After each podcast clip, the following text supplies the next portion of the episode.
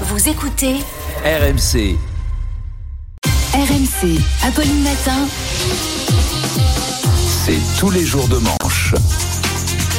Et bonjour.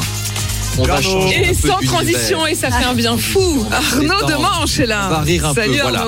Bonjour à tous, bonjour à tous nos amis français, and good morning to our British friends. Welcome to Apolline Matin. Bienvenue dans l'émission de Apolline de la Petit Déjeuner. Ah, Et c'est oui, bah, King. le, le roi Charles est toujours en France. Hier, les deux dirigeants ont mangé à Versailles. Emmanuel Macron a fait le plan de table. Il a dit alors le roi va se mettre ici.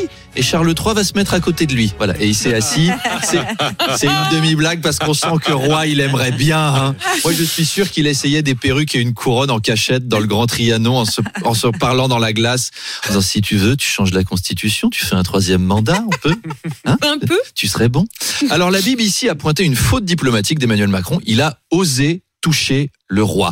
Mais c'est Emmanuel Macron, Bon, les gars. fait, On le sait, on le sait qu'il fait ça. Dès qu'il y a un beau gosse bronzé, on sait qu'il peut pas s'en empêcher. Alors, pas par contre, il, décrit. il a... Vous êtes cruelle, Apolline. Par contre, il a pas touché Camilla, mais c'est vrai qu'elle est un peu jeune pour lui. Alors aujourd'hui, Charles III va visiter la Seine-Saint-Denis. Ça va être une autre ambiance qu'à Versailles pour Charles III. Sa Majesté a même prévu de faire un petit bain de foule en Seine-Saint-Denis, de visiter, demander Mm. elle est où le basilic? Et elle est où l'école du Légion d'honneur Et elle est où ma montre Elle est où ma portefeuille bah, Vous vous souvenez que Gérald Darmanin avait dit que la finale de la Ligue des Champions à Saint-Denis avait dégénéré à cause des supporters anglais.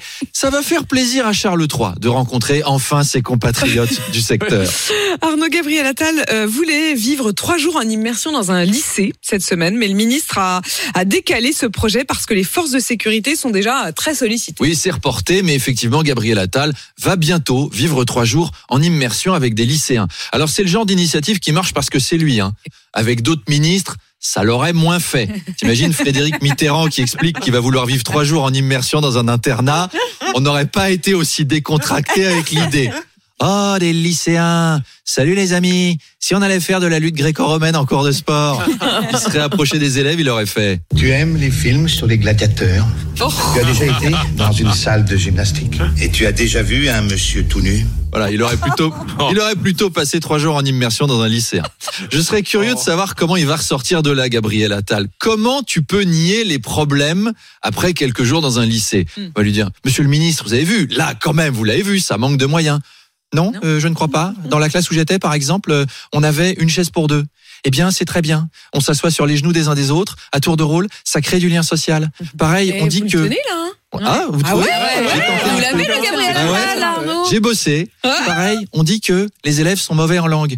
Mais ça n'est pas vrai. Dans la classe où j'étais, on parlait euh, 17, lang- 17 langues différentes. Eh bien, c'est une preuve de l'efficacité de l'enseignement euh, du Wolof et du Bambara.